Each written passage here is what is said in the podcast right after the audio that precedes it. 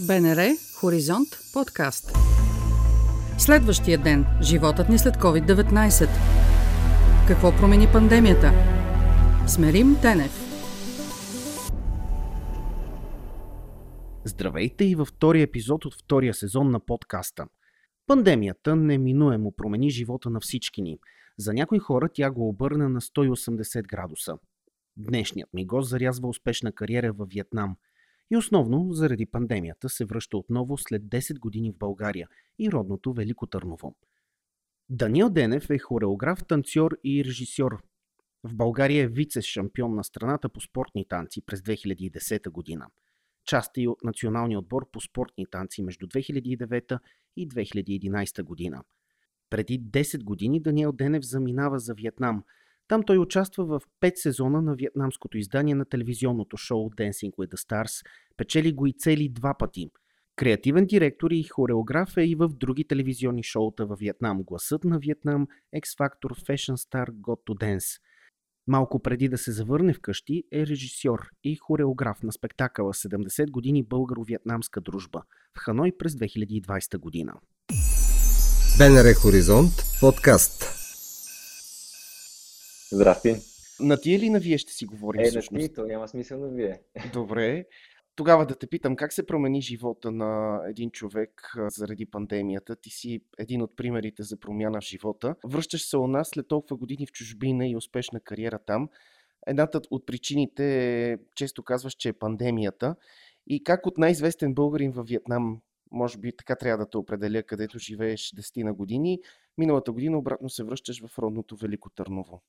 Да, така се случи и мисля, че всички видим, видим пандемията, всъщност то така е трябвало да се случи.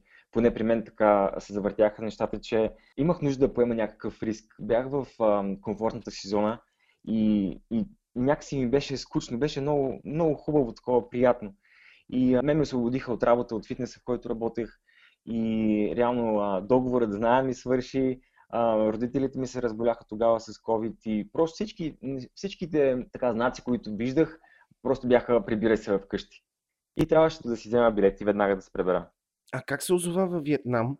Разкажи ни за живота си там. Преди 10 години, точно 2010 режисьора на, на Dancing with the Stars, мистер Мин, както ние го наричаме, се свързал с българи, които искат да покани за танцори да бъдат професионалните танцори в шоуто и да танцуват с известни личности от Виетнам, певци, актьори, актриси, модели. Тогава всъщност ние бяхме изпуснали кастинга за първия сезон. След като си пратихме портфолиото с танцовата ни кариера, ни избраха и тогава вече бяхме вице-шампиони, имахме първи места, бяхме в национални отбори и мисля, че това много ни, ни изкара напред в листата да ни вземат за втория сезон.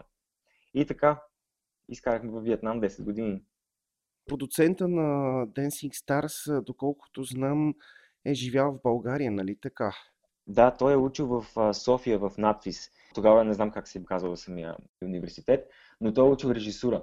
След, мисля, че през 80-те и след това се връща в Виетнам и започва да работи в негова фирма, създава компания, която прави всички телевизионни формати, които са като шоуто с пеене, с танци за, за артисти. С какво е известна България във Виетнам? На времето си спомням, като дете имаше страшно много виетнамци, но с какво знае сега един виетнамец за България? Тези виетнамци, които са били в България, аз се запознах с една много голяма такава група, които все още говорят на български язик. За тях България значи а, като, като тяхна собствена страна. Те, те говорят толкова красиви думи, пеят български песни, събират се, правят си кебабчета, правят си шопска салата, правят си таратор и, и една така толкова приятна и хубава енергия, имат много хубави спомени, докато са учили в България.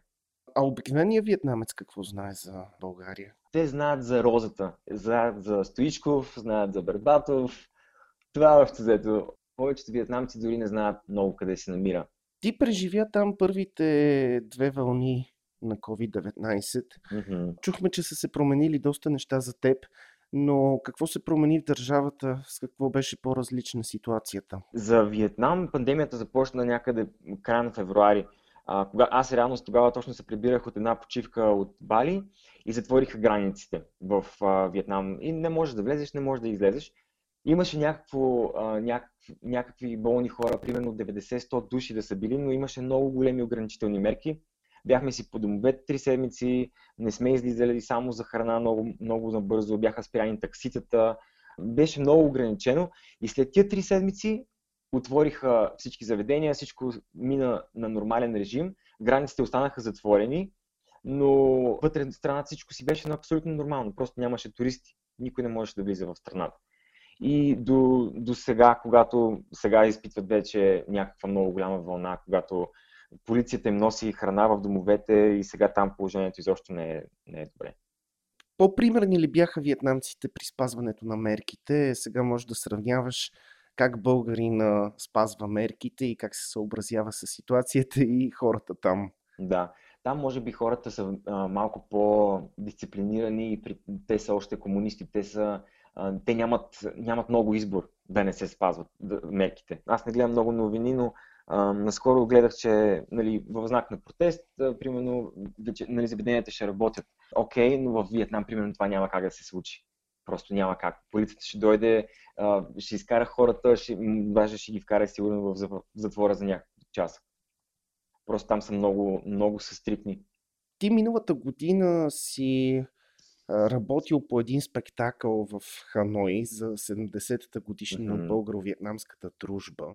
Разказваш в някои интервюта как сте искали български артисти да поканите, но те не са успели да пристигнат заради пандемията. Mm-hmm. И че всъщност корените са те дръпнали назад също така по време на подготовката на този спектакъл. Разкажи ни малко повече за него, за, за хората, които участваха, какво направихте, какво се случи, колко хора бяха на този спектакъл. Mm-hmm.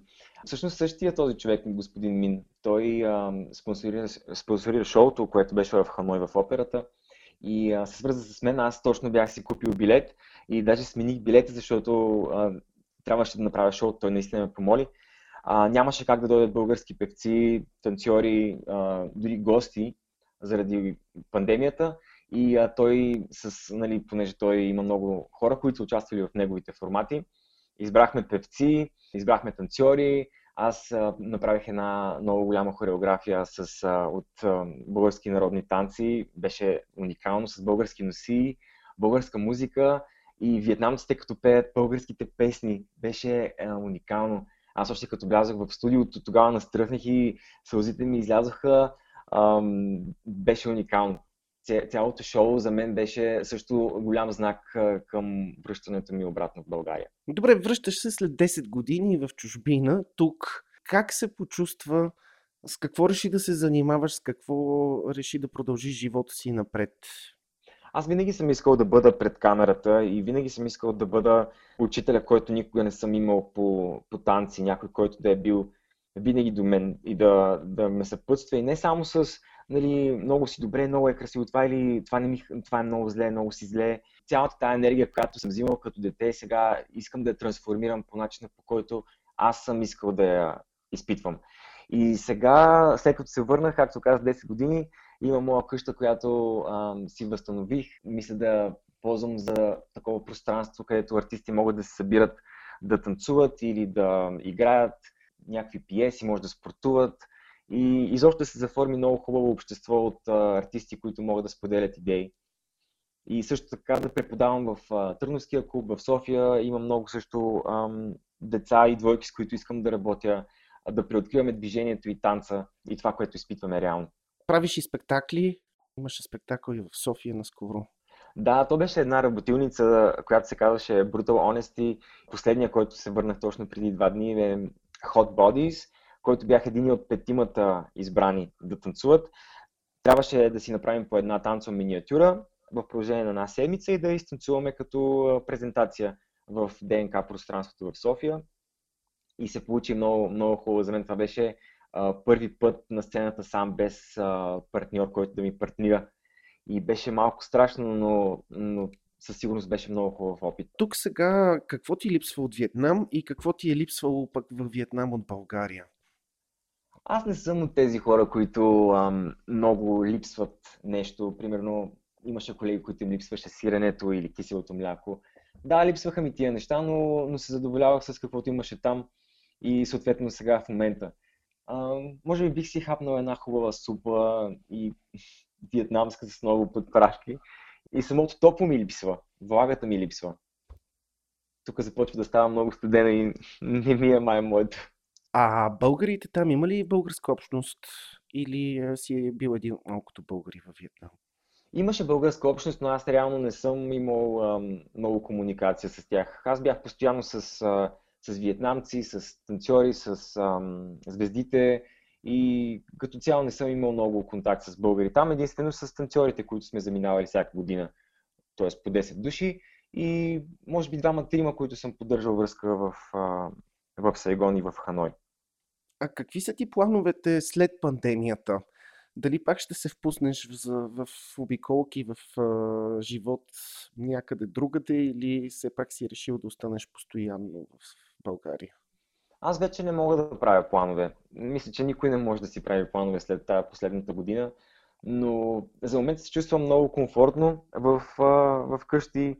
Чувствам се комфортно около, около българи, просто за факта, че комуникирам постоянно на български язик и за, за опита, който имам, когато преподавам, ми се иска да, да давам и да виждам танцорите да, да порастват като танцори, като такива. И може би за сега съм тук, но ако някой ден, като отворят границите в Виетнам, с най-голямо удоволствие бих се прибрал малко в Виетнам, ако ще само да си взема багажа от Виетнам. А той ти остана там, така ли? Останаха, може би, три големи куфара, които аз много от нещата изхвърлих, но три вече бяха а, синтезирани, които наистина искам да си прекарам по някакъв начин.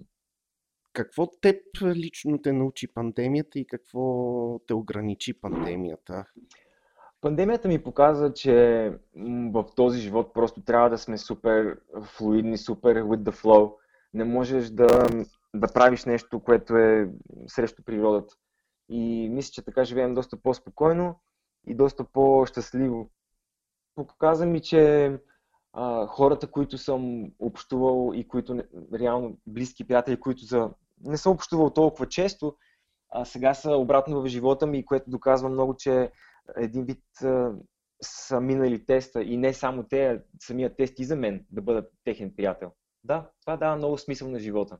Така завършва и днешното издание. Дочуване от мен Мерим Тенев. Чухте епизод от подкаста. Следващият ден.